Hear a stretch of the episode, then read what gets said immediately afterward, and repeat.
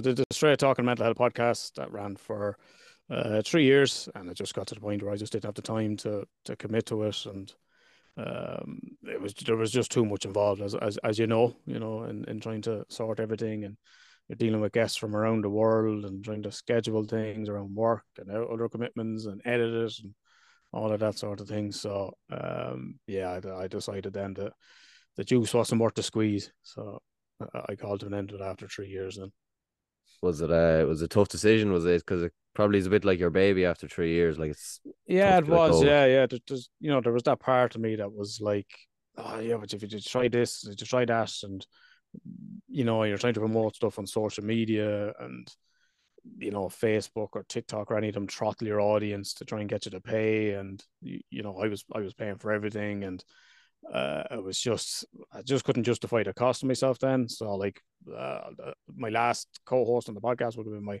my ex partner, and you know she looked after the TikTok side of things, and you know you put up a video, uh, a short clip of the show, and you know TikTok then gives you the thing of oh you know to show this to X amount of thousand people, pay X amount. So like, oh, well, we, we'll boost the post, you know. So she looked after all of that. So she boosted the post. And once once you paid for it, you're fucked. Like, because now TikTok are like, aha, we fucking got you. You're yeah. willing to pay. You're going to keep on paying us.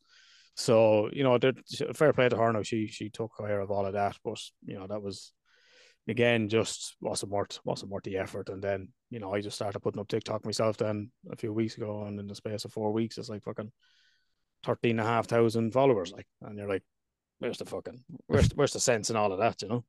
yeah, there there is no fucking sense in it. Yeah, TikTok yeah, is yeah. It's it's probably not as like volatile. I remember a few years ago during COVID, you'd put up one video and you'd be you'd have you'd have two thousand followers out of nowhere. Like, but mm. yeah, the podcast one is a is a real slow. It's a slow burner. Yeah. Was it? Did yours like? Would you like define it as was it successful or what do you think? Oh yeah, I mean, I mean, uh, the bot the podcast could best be described as successful because there was people literally alive because of it. You know, you used to get correspondence from people going like one one person in particular, they were literally on their way to kill themselves, like, and someone sent them the podcast. That was it. That was enough to to keep them alive, and they lived for it every week then. And you know, these people became huge supporters of the of the podcast. And you know, the irony was, you know, we were bigger in the UK than we were in Ireland. You know, and um, that that fluctuated. But the UK got to be the, the biggest market. I think that the, like the Irish accent and the the Irish personality on it. So um, it was a huge success in that in that shape or form of bringing awareness to to things that you know people wouldn't necessarily be talking about. Or you know, for myself, it was always just you know it was great to learn something new something I wasn't aware of because it had started off myself and uh, Peter Dunn, who's now the radio morning show host on Midlands 103 and you know i was kind of the quotation marks expert. You know i was the psychotherapist on it and you know he was asking me the questions around certain topics and stuff like that. And then we started having guests on. So then the, the show became about you know so if we were doing an episode on depression or borderline personality disorder it was someone that had experienced depression or borderline personality disorder that was telling their story. So like one of my favorite episodes was around endometriosis because i knew fuck all about it that women experience and I was like, this is fucking mental. Like, I'm so glad to be a man because I don't have to put up with any of this shit. Like, yeah. So, you know, stuff like that was really interesting, you know, and, and the guests from around the world of different backgrounds and, you know, th- things like that were, were, were huge, huge for me and, and for all the listeners. Yeah. It's, it's mad that someone, someone was on the way to kill themselves. Like, that's like, like most people do podcasts and whatever, people might listen to them and get something out of it, but like, I don't think I've heard that before. Like when it's it was yeah, it was yeah. that real. Like that's yeah. And people people were going to therapy because of what I was stuff I was talking about, and you know relationships were saved, and you know, I mean, it's it's mad. Like you know because these people then are just you know they're an email correspondence or they're a private message and unbeknownst, you know, myself and whoever the co-host would be, you know, we're shy talking over here in Ireland and someone's in England is alive because of the podcast. Someone in America is in therapy because of the podcast, and someone, you know, in the west of Ireland has their kids seeing their father after stopping them after the podcast. You know, things like that just made a huge, huge difference to to people that you don't even know about. You know, they're just a stat, they're just a, a number on on the podcast a uh, statistic base. So to hear the real stories like that and you know how much it meant to people was you know that meant an awful lot. Yeah, and it probably probably made it like twice as tough to actually stop doing it oh, because yeah, of the yeah. weight or the significance you actually had when you were doing it. Yeah, that exactly that. Like you know, you know when eh, that exact point of, you know, when you think, Jesus, well, what if it saved one other person? You know what? You know, people that live for it, like you know, the episodes went out at midnight on a on a Monday night. I think so. Tuesday was the new, and people are like living for a Tuesday. It's like, oh, it's my Tuesday routine. I'll go for a walk. You know, I'll do this, I'll do that. You know, you're a part of my week.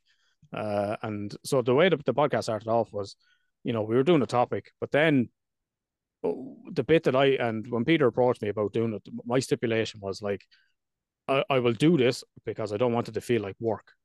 So you know, I wanted to be, I'm having a chat with my mate, and we just happen to be talking about mental health stuff. So what I started to push for then, Peter wasn't a, he wasn't kind of for it at the beginning, but what I started to push for was just those few minutes checking and go, how's things, man? How have you been? We might talk about what we've been up to. Maybe something happened with the kids or in the relationship or they did something. And that's what people resonated with. So there'd be certain topics that people would have no interest in. So men in general aren't going to listen to an episode around endometriosis but people would listen in for just a chat at the start of it, the check-in part, and then they would find themselves carrying through into the interview part. I go, oh, I just got to listen. Jesus, when I started listening, it was fucking really interesting. And so that that part I liked, the, check in at the start, um, just having the crack, check it in, how have you been feeling, what's been going on with you, and then we'd go into we'd segue then into the into the interview. So it became a kind of podcast of two parts. So if you didn't like the chat at the start, you could just go to the the topic if you didn't like the topic, you could just listen to the to the chat. So you know there was there, I think there was something there for everyone of, and the realness of it just resonated with people. Yeah, um, yeah. I must. I, I I won't lie to you. I actually haven't listened to it, but I, I will. Mm. It's um, I'd love to listen to that episode that that your man had listened to when he was on his way. Yeah, I, I can't remember which one it is. It'll probably be in the probably be in the episode description of some of the correspondence that we got or something like that. Yeah, and what is what like a lot of the cars? I know, like obviously it's all different, but like there's a lot of correspondence just lads kind of telling telling you how they're getting on, and they're just saying whatever you say we go to therapy or whatever. He, your man, you stopped him taking his own life. Is it just kind of general stuff like that? Yeah, a lot, a lot of that stuff would be, you know, people sharing their story. They might, they might not want to come on as a guest, but just to tell their story. Maybe it was around abuse or something like that. So we'd read that out as a correspondence. Um, people just messaging then how much they enjoyed the show or like that coming on, wanting to come on to be a guest. I've got a story to tell. So we get them on as a guest. We had a few, few of the regular, a few of our regular listeners would have come on then as as guests just to tell to tell their story as well. So there was a real community around it because you get the regular correspondence and you know you get to know their names and you know they're they're checking in and you know they're enjoying whatever they all really love this bit this week that kind of thing so the kind of regular listeners as you would get on you know any radio station or anything like that you know you you just build a bit of a rapport with strangers around the world strange yeah, and you especially do when you're being, you know, when you're being really honest as well. Like, yeah, you know, yeah. people obviously love that. Like, there's there's so much kind of fake shite that mm. anyone who's anyway honest at all, people are gonna yeah. latch onto, and especially when you're talking about such a sensitive thing. Mm you know, there's mental health. You know, these aren't talking about a fucking football match. Like, you know, it's yeah, yeah, yeah. It's sensitive stuff. Like, so, um, what did you, what did you learn from like from doing it for three years? Like, obviously, like you're hearing like loads of other people's like perspectives and stories. Like, it, um, uh, I suppose it's probably different for me because I hear that stuff every day as a psychotherapist. You know, so hearing those stories. One one of the biggest things that that stood out for me was a comment that Peter made. So Peter Peter did like 50 episodes or something. We did ended up doing 125 episodes. And the biggest thing that stood out was him saying, Oh, I didn't realize you could, you know, you could have a joke around mental health. Like thought it had to be all serious, you know, and I think that was in relation to we had a guest on. She was brilliant. She was great crack. Pam, she was down in Limerick, I think. Um, it was really unfortunate because we had technical difficulties, so we, we didn't do a long interview with her. And she was just talking of, I think she had, I think she was bipolar, maybe. I can't remember exactly. And she was talking about, you know, she tried to take her own life multiple times. Like, and I just said, Pam, it's not for you. Like, you know, if you've tried, like, just fucking stop. Like, take take the message, you know. Uh, and you know, Peter, I think, you know, as we just as he adjusted into that, to go, yeah, look, we just need to be real about this. Like, we don't have to have kid gloves around everything. And no, there were certainly interviews where it was like that, but that's the stuff that would have people fucking spitting their coffee out. Like, you know, people are messaging, go, Jesus Christ, I actually fucking spit my coffee out when you said blah, blah, blah, or whatever it may have been. So it, it, at times, especially toward the end, where because for me, it was always about the co host, it was always about the banter, it was always about the, you know, the chat between us. Um, so toward the end, then where there was no co host, that's when I was like, this is this is just work for me now. It's basically a therapy session, but some person. And you know, it's great. You know, I was all about having a crack on it, like, but you know, you're dealing with maybe people in America or something like that with a very different sense of humor. You know, it's hard to. It's just, and you know, you might have technical difficulties. There might be a like a fucking two second delay, and you're trying to have a conversation, and you're trying to, you know, stay engaged, and it's just out of sync, and then you're having to fucking edit that and sync up audio with video. And so at the end it was just it was just work for me. And that that was what I never wanted it to be. That was the one stipulation I never I never had for it was like this this can't be work. I don't want to go from you know a full day down at the office to come home to just do an interview with someone that's another therapy session that I'm not getting fucking paid for So, and plus, I'm going to have to put four or five hours or six hours or whatever it could have been at sometimes into editing this and trying to sync it all up and all of that kind of thing. So, uh, yeah, just for, for the end, then it was just it was just work, uh, and the crack was gone. yeah, but yeah, as you say about the the Americans, you'd probably have to tread a bit more lightly. You know, the Irish, you can kind of get away with most things, and you and like by that stage of an interview, you probably know what she's like. You know, she's should be able to take a joke. Yeah, yeah. But yeah, the Americans they do have a different sense of humor. I was talking to someone, um, a friend of mine. They were out. They're out there tonight. I think there was an American with them, and you're one, and she kind of just, you know, the way you jokingly kind of shout or not shout or whatever, but she kind of, the American took it seriously anyway. And she was a bit like, oh Jesus, you know, as if she was mm. having a go at her. So yeah, I, I'd, I'd always have to try. No, I'd tread lightly anyway. It's the, the joke you made is not a joke I'd have the balls to make. To be honest yeah, with you, yeah, but yeah, yeah. it um when it, yeah, when it come... I think it's it's kind of the art of knowing your audience as well. It's knowing the character and the guest, and she was she was great crack like so. I was like you know I you know how far you can push it with, with certain people. There's others now where you know it's like well, there's no point trying to land a joke here at all because you know they're just they're on fucking plugging a book or something like that. They're just on with an agenda, and it's like right, let's fucking let's plug your book and uh, you know give you a little bit of exposure and that kind of thing. So I think, and I think it comes from the therapy as well of of being a therapist, of just being a really, you know, getting really quickly attuned to what a person is like, of how far you can go, how far not to go, you know, where to go, where not to go. Um, so it's more of a kind of, I think that aspect is more of an art than the science. And and Peter, you know, he had said like he's gone on to, to host a morning show on Midlands 103. And, you know, he had said in one of the, in one of his last episodes, like, you know, he's he's better at that job because of the podcast, because we interviewed such varied guests on such heavy topics, you know, that, you know, it really gave him great preparation for uh for being able to host that show. So, you know, that was that was great as well. What was what was the toughest one you ever had to do? was there any tough ones?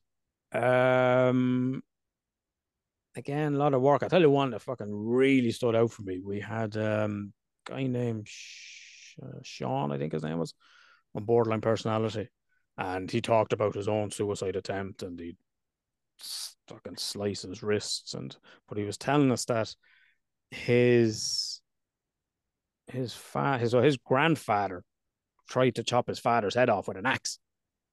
And then when the wife came out to stop him, he tried to fucking drown the guest's father, like.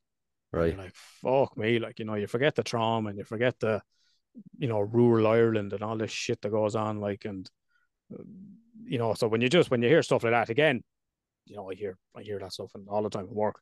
But when you hear something like that, you're just like, fucking hell, like, you know, just insane stuff. Like, and, you know, and then talking about his own you know, suicide attempts and he's trying to fucking get the blood. He doesn't want to get the blood all over the floor and he's trying to get it into the sink and this kind of thing, like, you know. But again, a great guest, great. He, has his own podcast around borderline, I think, as well. And, you know, so again, someone like that, you know how far you can go with it. You're not, you're not minding them. Some guests, you know, you end up minding them of going, geez, I can't go too far with this. I don't think they're going to be able for it.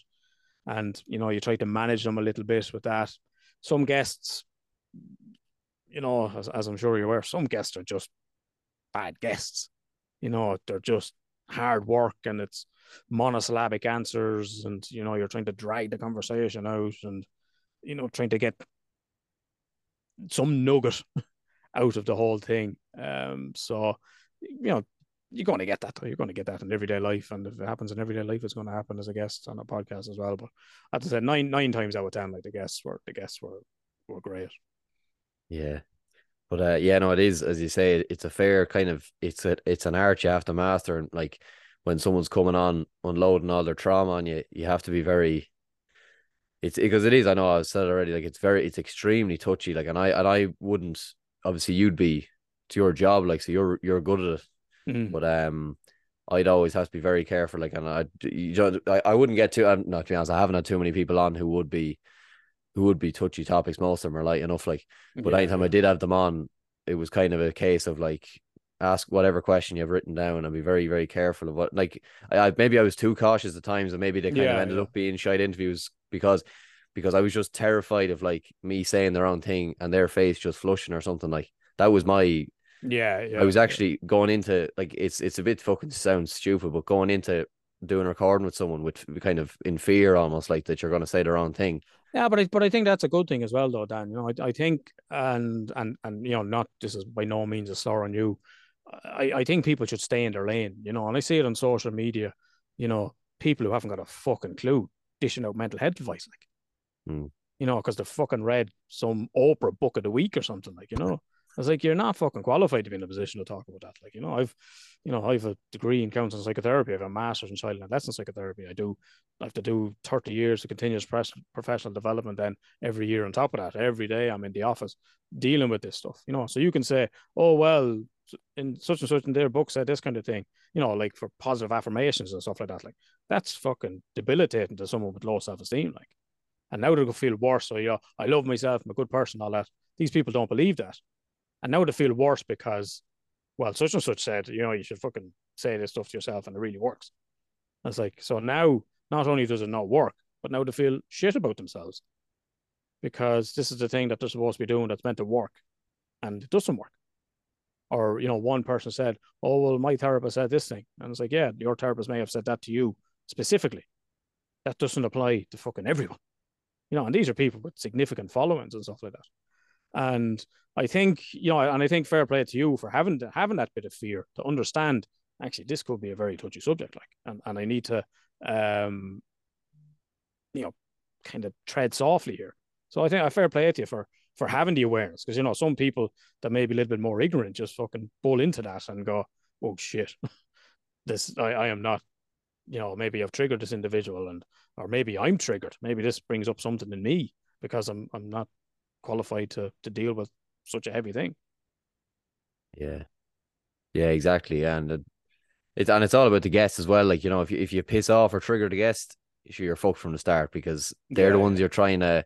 You know, I always think about it like you're trying to just let them talk as much as you can, and you know, to an extent, just shut the fuck up and let them talk because yeah, yeah. Second you cut across them, they kind of start going back into their shell a little bit, and especially if it's something touchy that they're kind of not fully 100 percent talking about, and maybe mm they've just just because you asked them, they're doing it. Like so, yeah. there's a whole psychology to it. It's very interesting. Yeah, I, I, think I think I was probably in the privileged position because people knew I was a therapist. So I think, mm.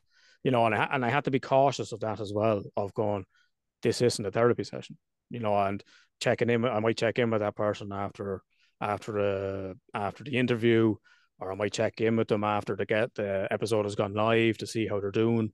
Um, you know, and some people, you know, I, I stay in contact with, they drop a message, oh, hi, Allan, you know, just want to check in, good to see you. Or they might find me on TikTok and go, geez, I'm loving your videos. Oh, I'm doing such and such a thing, you know, this kind of stuff. Like one of the most interesting guests I had, and again, fucking irony, um, like, because this episode took off on YouTube that, I don't know, last time I checked it was like 31,000 views, like of um girl called Hannah, not not her real name, and she's a sex worker in Australia you know, and I afterwards it was like I'd message her going, um, have you been promoting the fucking episode? This was months afterwards. I don't know. I don't know what happened. YouTube algorithm just hit it. And it was going look, it was going up like a thousand a day for a couple of days. And I'm like, have you been promoting this or anything? She's like, no. She's a, I forgot it was up there. And we were checking in. She's like, Jesus Christ, this is this is crazy. Like, so obviously when you put something like sex worker you know, into YouTube. But you know, at the time, nothing happened with the episode. Nothing happened. You know, it got shite views. The podcast wasn't really suited to YouTube as a platform. It was definitely more an audio, um, audio suited. But one day it just hit and started getting these. So again, someone made a comment, someone makes a comment, algorithm hits, and fucking views just just started going up. Like so, you know. But that that was a fascinating that was a fascinating subject of someone that's uh, you know sex workers legal where she is in Australia, and that was you know that was really interesting. And then this was after I stopped the podcast.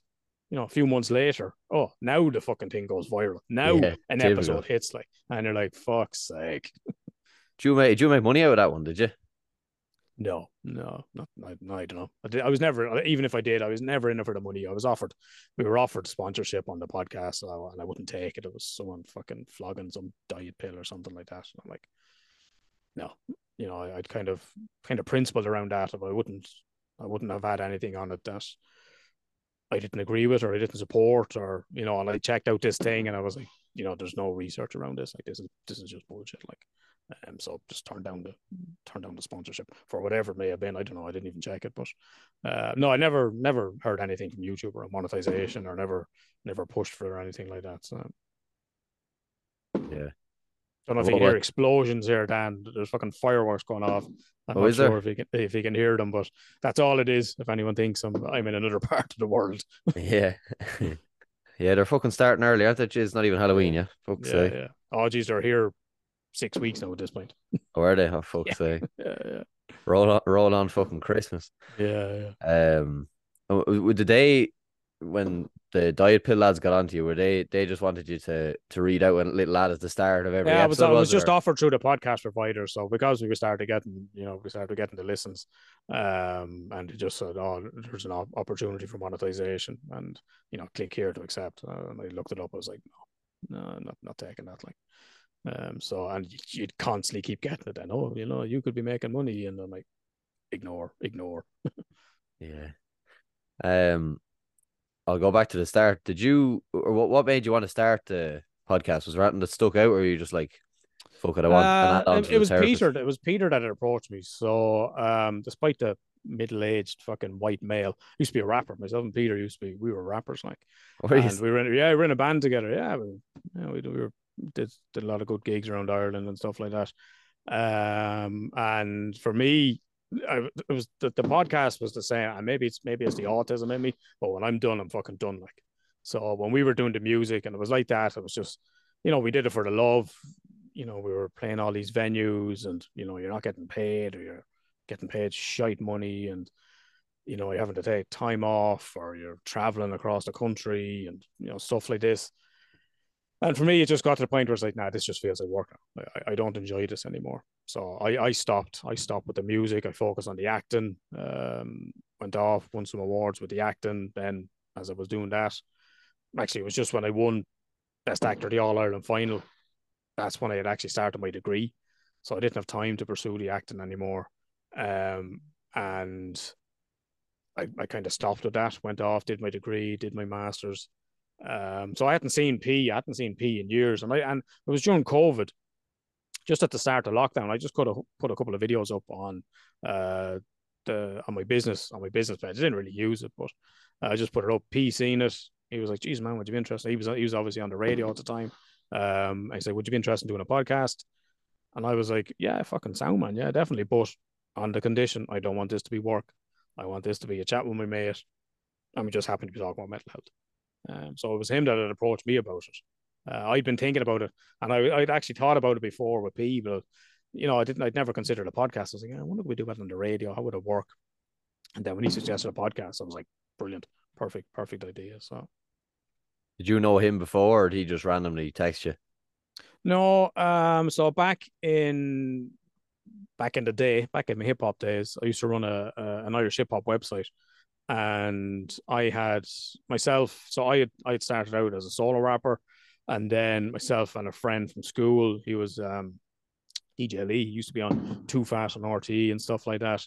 Um, we started doing music together, and it was like you know when we were doing gigs, it was like same as the podcast, and I, I need someone else to bounce off of on stage because he was just DJing, he wouldn't be saying anything. So P sent music in now this is like you know pre you know streaming and all this like people would send me you know you know you're talking 56k dial up broadband you know mobile internet kind of thing. So there was no broadband. People would send you a cd you know i'd rip the cd upload the mp3s and stuff like that. So p had sent me in a cd of his stuff. And i was like fucking this guy's really good. Like i really liked i really liked his style. Said it to Shane, I said it to, to, to DJ. I was like, you know, what would you think about bringing this guy? met P, click straight away, and then on stage we just had a brilliant rapport. We just knew, and that carried through with the podcast. We just knew when to come in, you know, when not to come in, and we just bounced off each other and, and had the crack on stage. And that's, you know, we picked that up then when the podcast started. It was just that same dynamic of just bouncing off each other on the stage. We just bounced off each other. Um, and it was all done, as I said, it was at the time of lockdown, the height of lockdown. So it was all um, online. So it's, it's like ourselves here, you know, online, and that that that worked for us then because of just having that the the rep the relationship that we'd had from years before. Did you just have like DJ names written? No, we were again, you know, and this is probably the authentic thing, or this was the, you know, just that genuine thing. Like mine was just AC, but it was just my letters phonetically spelled like, and he was just PDMC. That's that's that was our names, that was our initials that was it. You know, but there was no no big rapper names or anything like that. You know, I think that authenticity and just being genuine is something they've carried through in in everything I've done. You know, so from from the get go. Yeah, would you ever go back to the rapping, or is that that day is done? I miss it. No, no I miss it. There's, I I know I never would, but I, I do miss it. Like you know, you might you might hear a song and be like, oh, that'd be a fucking great sample. Like you know, you could do something with that, or you know, I might think up a clever lyric or something like that, um, and you miss it then. But we did we did something a couple of years ago. We did we just did a one off thing for I think it was a charity event or something. We, we did it for I can't remember, but you know that was that was a Jesus that was about ten years ago now. So uh, yeah, probably yeah probably around ten years ago. So yeah, no, that that's on. Uh, honestly, the last thing I thought you would have said was that you're a rapper now. It really it caught me off guard. Ter- therapist yeah, and a rapper. Yeah really came out of nowhere. yeah. yeah. So I started out as a DJ. So I started out. So I love like I grew up late eighties, early nineties, listening to hip hop. You know, before you know when you're the only white guy in a small town in Ireland. You know, um, that's into hip hop. And then I started DJing. You know, I loved music. Started DJing, and I was asked to DJ for this kind of like this boy band R and B kind of rap, pretty boy kind of thing. Like, I was DJing for them, and they would they would have their own rap songs, and I was just like, "Fucking hell, I could do better than that!" Like, so I did. so I went off and started rapping, and you know, just developed a you know bit of a reputation, bit of a following. Did a lot of gigs, supported a lot of the the big American rappers that would have come over, the, the guys I would have listened to growing up. You know, we'd support them if they were doing gigs. We'd go on beforehand, you know, get the crowd going, stuff like that. Uh, played on Today FM, 2FM, Spin FM, stuff like that. So, uh, but again, it was all for the love. And when it just became work, then just had no more interest in it. Hmm. Yeah, yeah. So DJ, rapper, actor, therapist. that's a pretty pretty loaded CV, Al. Yeah, yeah, yeah. And that's okay. not including the day jobs I've had in between that. Like Yeah, yeah, yeah. um like what did what did the podcast do for I know obviously you were helping other people, but what did it do for you mentally? Even like, I, and as well, like people talk about like, you know, obviously you're a therapist. Like, who's who is the therapist for the therapist? Like, did it help you mentally? Like, was it kind of therapeutic to be talking, just even talking shite with Peter? Like, just, just yeah, that, that bit, that bit certainly would have. Yeah, the, the first bit talking with P or talking with you know the co-host, my son Cameron, he did it as well. My friend Michelle, she did a few episodes, and then the last one was with my ex partner, and they were the ones we enjoyed. You know, that was just us. I was doing something with my partner and we were having the crack. Um, but yeah, it was always that bit. So, you know, with Pete, because there'd be times like you, you know, he'd be late, you have to get to put the kids to bed. So it might be eight o'clock and P was never fucking punctual, you know. So he, he's on Mullingar time. So, you know, it could be half eight when you're when you're recording and you know, like, oh fucking hell, I thought of doing this now tonight. Um, and then we'd then we'd get talking and we'd have the crack and I'd be coming off and I'd be buzzing like, like, oh, that was fucking great crack. Now I enjoyed that one and you know, stuff like that. So that that aspect, there was definitely times where, you know, I come away buzzing of just having had the crack and times we were in tears laughing or, you know, stuff like that. Um, so th- I think that aspect uh, I enjoyed because, like I said, it was always it was always about the co-host for me. The, the guests were the guests. You know, it was again, you know, more work related than anything else. Um, it was very often questions I would ask any client in a session, you know, dealing with dealing with these people with, around mental health issues. So it was just always about the, the co-host and the crack. Yeah, that's the way it should be. Yeah, yeah. Um, and and mentally, are you were you all like? Did you change much from when you started it to when you finished doing it, or did you improve mentally, or were you struggling mentally at any stage, or? No, well, like, like I've like so as part of you know as part of training as a therapist, you have to undergo uh, fifty hours of personal therapy. So you got to work through your own shit before you start working with any client. Um, and then when I did my masters, I had to do another 20 or 25 hours of personal therapy but i'd always maintained my therapy since my degree and i still go to therapy i still every two weeks you know i'm in therapy you know i go the way you know people go to the gym to keep on top of their physical health i go to therapy to to keep on top of my mental health you know so that's how you know i i maintain and you know, people are, you know, on the podcast, you know, saying, oh, Jesus, I appreciate how open I was or how honest I was. I was like, yeah, because I processed all this shit. Like this, this stuff doesn't trigger me. I, you know, I'm able to manage this. I've worked through it. This stuff doesn't have any sort of emotional impact on me anymore. So I, I can talk about, you know, on the podcast when, you know, periods in my life where I had depression or, you know, as a teenager where I stood in front of a train getting ready to throw myself off a bridge because you know I've dealt with all that. I process it, so I'm able to talk about that sort of thing. Whereas when we have to work through our issues, you know, you're not going to be able to open up about that because you'd be embarrassed or you'd be ashamed. And you know, for me, it's just about like let's fucking just, you know, it sounds like such a fucking cliche, like, but you know, I'm in a position where I can speak with confidence around mental health stuff because, you know, I'm good at my job and I've studied this and I enjoy it. I love my job. I, I enjoy what I do. Um, so it's really of trying to, you know, what would have helped me. You know, before before I started therapy or anything like that, when I was growing up and I was going through so much shit throughout my life, I probably needed someone like me. You know, if there had been someone to that was able to talk openly, that you go, Jesus, this, you know, I resonate. This guy is relatable you know this this guy is authentic and genuine and that's that's something i've strived for throughout my whole life is just to be as authentic as possible like he, like i said my rapper name is just my initials you know mm. every, everything is just just trying to be true and authentic and and that resonates with people you know and, and anyone knows that to go you know, and all even the stuff on TikTok now of going people going, Jesus, I love the way you're just straight talking and you know, you're so authentic and so relatable and geez, I wish I wish you lived closer. I'd love to come and see you. I think I'd get a huge benefit of seeing you as a therapist and stuff like that. Because I just I just try to be genuine and I don't sugarcoat it. Maybe it's maybe it's the autism thing, like you know, I'm more like a fucking sledgehammer to the face and softly, softly, fucking all touchy feely kind of thing, like you know. So and sometimes sometimes that's what people need. Hmm. Yeah, I, I always think about um like is there is there a pressure? No, there mightn't be. I know you said you have to do the therapy yourself at the start mm. but i always think like in my head the way i think about it like a therapist almost like they have to be perfect all the time. Like they like they're dealing with a client who whatever whatever situation they have they can't break down or they can't i almost think that they have to be completely stoic the whole time. And look I, i've never been inside a therapist's office. I've never done mm, therapy. mm. i've never been on either side of it so i don't know. But is is I know you don't have to be completely stoic because that's a bit fucking mm. frightening when someone comes in. Yeah, yeah, exactly. Someone just straight face for the whole thing when you're telling when you're probably telling them seriously traumatic shit. Like, but um, is there a pressure in it at all, or?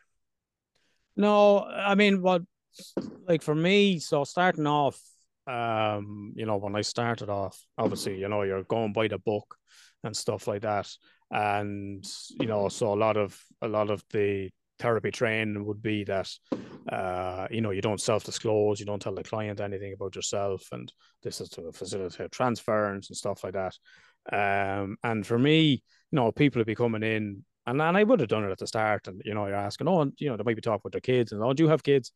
And you know the typical therapist response to that might be oh and you're wondering if I have kids you know. But really what this person is asking is can you fucking relate to what I'm talking about here? Like do you feel like fucking pulling your hair out at times you know this this kind of stuff like you know yeah i have kids.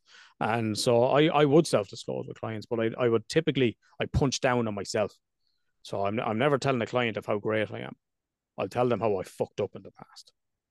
And again, that makes it that bit more relatable of you know what it is or parenting fails that might have been in the past or you know stuff like that. So this person you know feels okay this is authentic. This person isn't telling me how great they are this person is relatable and you know and i'll go in and i'll crack jokes with clients and you know many of the reviews i have online would be you know Allan's sense of humor like that you know because once you can get a person laughing you can get someone at ease and if you can get someone at ease you can get them coming back and if you get someone coming back, you can help them to get better. So it's no good being as, as exactly as you said there, coming in stoic. Like there's some therapists and they wouldn't even greet the client at the door. They wouldn't say anything. You, why why, why is that? Well, it's not kind of part of it isn't to I suppose preload the conversation. You know, so you just let the client sit there and whatever they start talking about, they start talking about. But, you know, for the majority of people, that's a very unnerving situation to just sit there and talk. Oh, I felt like killing myself during the week. You know, you kind of have to ease into it a little bit. Um, so some that would be some therapists' approach. Um, whereas, you know, others then would go, well, how have you been feeling? What's been on your mind this week? That kind of thing. Um, so I was like, here's here's your prod. Now you you you go with that wherever wherever you need to go with it. So um, just just to be as authentic as possible. I think it makes it more relatable and human, you know, because that's what therapy is about. It's it's a connection between two humans. That the majority of ninety percent of therapy is the therapeutic relationship, and it's no good if you can't form a therapeutic relationship. You might have all the fucking book smarts in the world, but if you can't, like I always I always liken it to uh, acting. So you know the, the two the two sides of myself. You know the, the actor doesn't bring a script on stage you have to know the stuff and then throw the script away, throw the book away, and apply it as it fits for that individual. So some clients, oh God, I might I might get into you know technical stuff around neuroscience and the brain and how this thing works and how that thing works. And again, knowing another client go, that's not going to work for them. They they're you know they're not going to be able to relate to that. So I take a different approach with them. And that's that's the art, you know. So you can have the science, you can have the research, but you have to have the art form of being able to adapt. And the same with acting. Something goes wrong on stage, you just adapt. That's that's and that's the best way to do it. Of not be by the book, learn the book, know the book, but then throw the book away. Yeah, that's yeah, that's a good way of putting it. Learn the book and throw it away.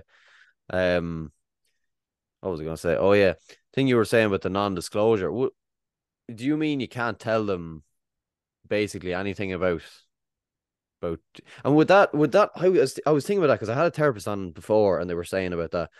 That was the one thing that didn't really make much sense to me. Would it not be more would it not be better if you could obviously not be telling them everything about yourself? Mm, it just mm. becomes your fucking therapy session. Exactly. But, exactly. But just like the odd bit so they can kind of relate to you a bit. Is that yeah.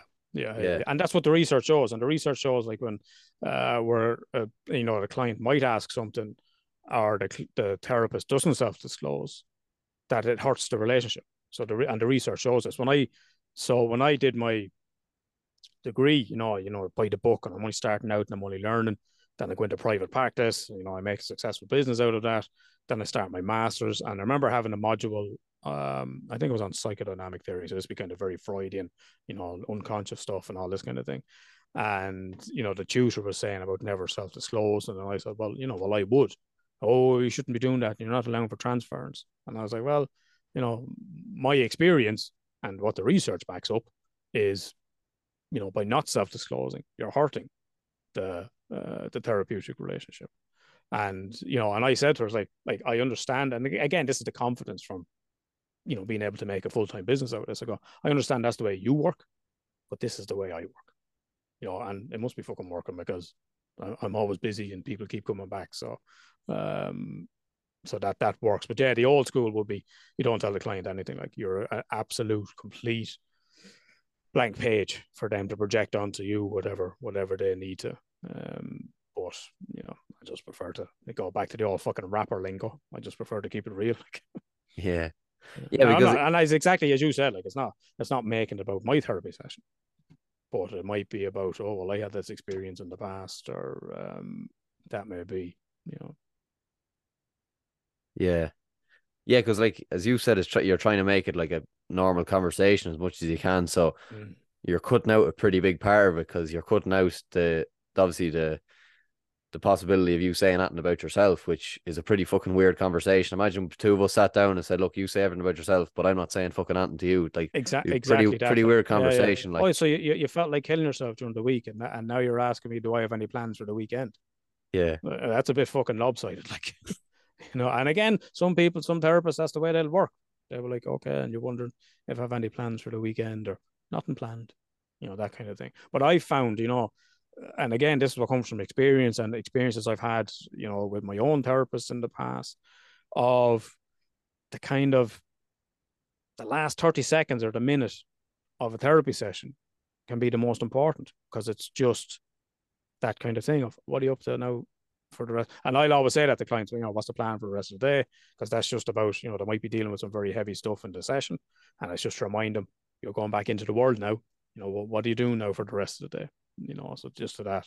And uh, you know a client might ask oh you know any plans for the weekend? Oh I'm going up to the the Ireland rugby game on, on Saturday or whatever it may be. Oh you're into the rugby and oh, I did watch the last game and again just a connection.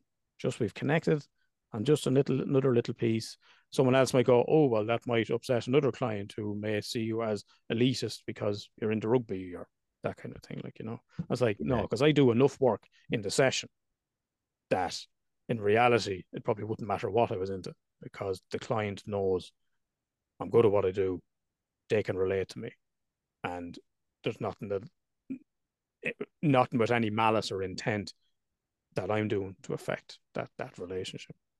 Yeah, and that they know you're not a D four snob, and after the big Kil- Kildare town accent Yeah, yeah, yeah, yeah. Well, I am half a dub. Uh, I'm I'm mixed right, oh, I'm half a dub, cunt. half dub, half culture. Like Oh right, okay. dub, and, and that side of the family. So, like, if you hear me around my Dublin family, the act, the old dub accent comes out a little bit, like you know. But typically, it's the fucking flat Kildare accent.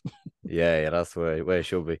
yeah, Um, yeah, because I think a lot of people, like obviously you know more about this than me, but um, a lot of people who go into therapy, they probably just want someone to talk to. Like you know, people like it's. I, I was um, what podcast was I listening? I think it was uh, could have been Chris Williamson or something like that. Anyway, but he was saying, I don't know what the stat was, but it was how many people have at least uh, two or more close friends, and I think the figure had within about thirty or forty years, it had just fucking disintegrated. Like there was, Yeah. yeah, slumped. Yeah, yeah. So it's um it's mad. I, I don't know. There's probably a lot of reasons for it, but maybe that's probably why people are more drawn to therapy. Maybe there's there's obviously a lot more education about it. Like probably Mm. you were the same mental health as someone 20 years ago, even I'd say you um you get a pretty weird stare back at you. But there wasn't Um, even the phrase, you know, like twenty years ago. There definitely, you know, that that phrase wasn't around twenty they years. just ago they just throw you in an asylum 20 years ago. Yeah, yeah, that was it. Like if you had depression, you know, you didn't say someone had depression. You know, it was oh, they took to the bed.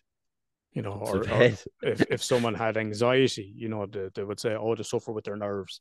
You know, they didn't have words like depression and anxiety back then. You know, so there is great awareness, and particularly for you know the younger generation that's coming up now. Now it, it's improved, but it's still fairly shit. Like you know, and I get a lot of young clients, maybe late teens, early twenties, go, oh no, I just I just kind of recognize my mental health is struggling, so I just wanted to come and talk to someone. And you know, sometimes therapy is, you know, there's there's a clear problem and and you're working toward a solution. Someone's depressed, you know, you're trying to make them feel better. Someone's anxious, trying to make them calmer. You know, there's a, a clear problem working toward a solution. And sometimes therapy is emotional support. You know, it's been, you know, because there's plenty of, there's, oh, countless, countless sessions I've had where I've never opened my mouth. I have sat there for, you know, my sessions are 50 minutes. I have sat there for maybe 46 minutes until I grab the diary and, you know, we kind of summarize what's been spoken about. I haven't said a word. And it's just for people to have that space to talk about whatever it is that they need to, you know, to sit there as they cry without the need to fill that space by making conversation, just, just to witness the pain and to, to hold that space for them, to be as emotional as they need to be without jumping in and trying to fix it for them or telling them to it'll be grand, it'll be grand, you know, as as friends and family would typically do. So it's it's those two things. It's emotional support, and sometimes there's a clear problem working toward a solution. Yeah. It's um yeah, it's, it's I don't know what the word is, but it's it's just a it's an incredibly powerful job. Like it's it's it must be so just yeah, it's powerful. Like you're you're seeing people just unload people you've never met before in your life, and they're just unloading this stuff that they probably mightn't have told their parents. Like, oh, it's... I've like I've there's there's so many from from every age. So I work from twelve upwards. You know, I think my eldest clients I ever had was seventy eight. I've had a good few clients in their seventies, like, and you know, someone that was in a mother and baby home, I kind of never spoken about. Someone that was sexually abused, i've never spoken about. Someone that's gay, i've never spoken about. Like the privileged position to be like the first person ever that the person has verbalized something out loud to. You know, it's and it, it, I suppose on the bad side, it's like, well, it's fucking terrible that they felt they could never talk about this before, you know, and that they've held on to this for 20, 30, 40, 50, 60 years, 70 years, having never spoken about it. Um, and then you get to be in a position. So, like, it sounds a bit fucking twisted, like, but, but I love working with trauma because, you know, I know that the capacity to change is so great I know how much this person is struggling. And I know that by working through all of that and working with all of that, that person is going to come out the fucking back end of it completely changed. So it, it is it's a very privileged position in that sense to to hear things that no one else has ever heard. You know? Yeah. Yeah, it must it must be unbelievable, yeah.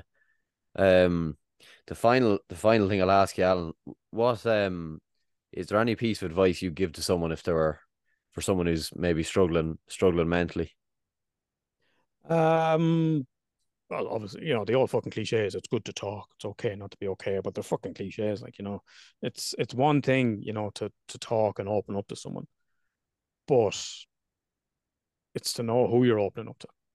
You know, know know your audience kind of thing. Like, you know, is this person someone I can trust? Is this someone that I can now I'm talking just talking about you know friends and family that kind of thing but you know i think i think every i think everyone should be in therapy like, i think everyone should have the experience of therapy because we all have our shit like you know that we don't even we don't even realize um like i you know I, I had an idea for a tiktok there now this evening you know i got the fucking worktops changed in my kitchen and you know when i got the worktop changed and the color of the cupboards don't fucking suit the worktops so i've been painting them all weekend and then it's like, oh well, now the fucking tiles in the kitchen look shit, so now I have to do something with them. So you kind of don't realize something how bad something can be until you're in the process of working on it. Now, and it it makes more work for yourself, but in the end, it's it's for the better. So I think you know therapy, you know therapy is you know it is a luxury for many people to have to have the money to be able to afford that. But there's you know there's low cost options. There's student therapists, you know, they they will come at a, at a low cost. In some in some places, there's free therapy. You know, they're covered by a service. Um, there is private therapy for people that can afford it. So I think for people to understand that there is options out there, um, regardless of finances. You know, you'll find you'll be able to find something that can help you to open up about it because secrecy just breeds shame. And the more we bottle stuff up, uh, particularly men, you know, you just repress, repress, repress. And then, you know, typically, you know, that young male syndrome in particular of, you know, lads in their early 20s, you know, they're bottling stuff up, bottling stuff up. And then it's all about ego on a night out and they're fucking boxing heads off each other. And, you know, lads are getting killed by one punch or, you know, something goes horribly wrong. And, you know, because people just don't work through their shit and it all just comes out then. And particularly in Ireland, you know, because we're, you know, we're a nation that prides ourselves on being alcoholics, like, but we're, we're fucking alcoholics because we're so emotionally repressed.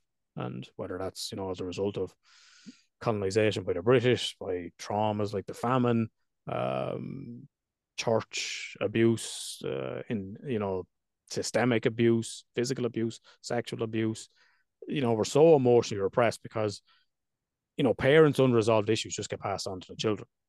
And then you get into generational trauma that's just passed on and passed on and passed on and passed on. You know, so someone has to come along and break that cycle. Someone has to end it. And, you know, whether it's coming and sitting in front of me and going, you know, fucking fair play. You, you decided that it, that it goes no further. So I would certainly recommend go and speak to a professional, open up to someone, you know, someone that feels safe for you. um, because that's that's the key. Safety is the key. Because if you feel safe, then you can be, you know, you can allow yourself to be vulnerable to talk about. You know what, man? I had a fucking dark week there last week, and I was thinking about, you know, maybe ending it all. Fucking brilliant, man. I'm glad you came and told me that. Like, you know, what what can we do? You know, I'm here for you. Just just fucking reach out. Doesn't matter the day or the time. You know, let me know what I can do to help. That kind of thing. And I think for many people, you know, Joe Public, they, they panic in situations like that because they think they have to fix it. You know, they're jumping in. Oh, I don't know what to do. I don't know what to do. And nine times out of ten, it's just to be there. Just your presence is enough to witness that person's pain and go, look, and and to, and I'd say to the clients, well, just tell them, Jesus, I don't know what to say. You know, that's such an overwhelming experience because that's just going to mirror what that individual that suffering is going through. You know, to be able to say, Jesus, you know, I don't know what to say to that. I wish I could help. So finding someone safe to open up to. If you don't have that person in your personal life, certainly go and talk to, to talk to professionals.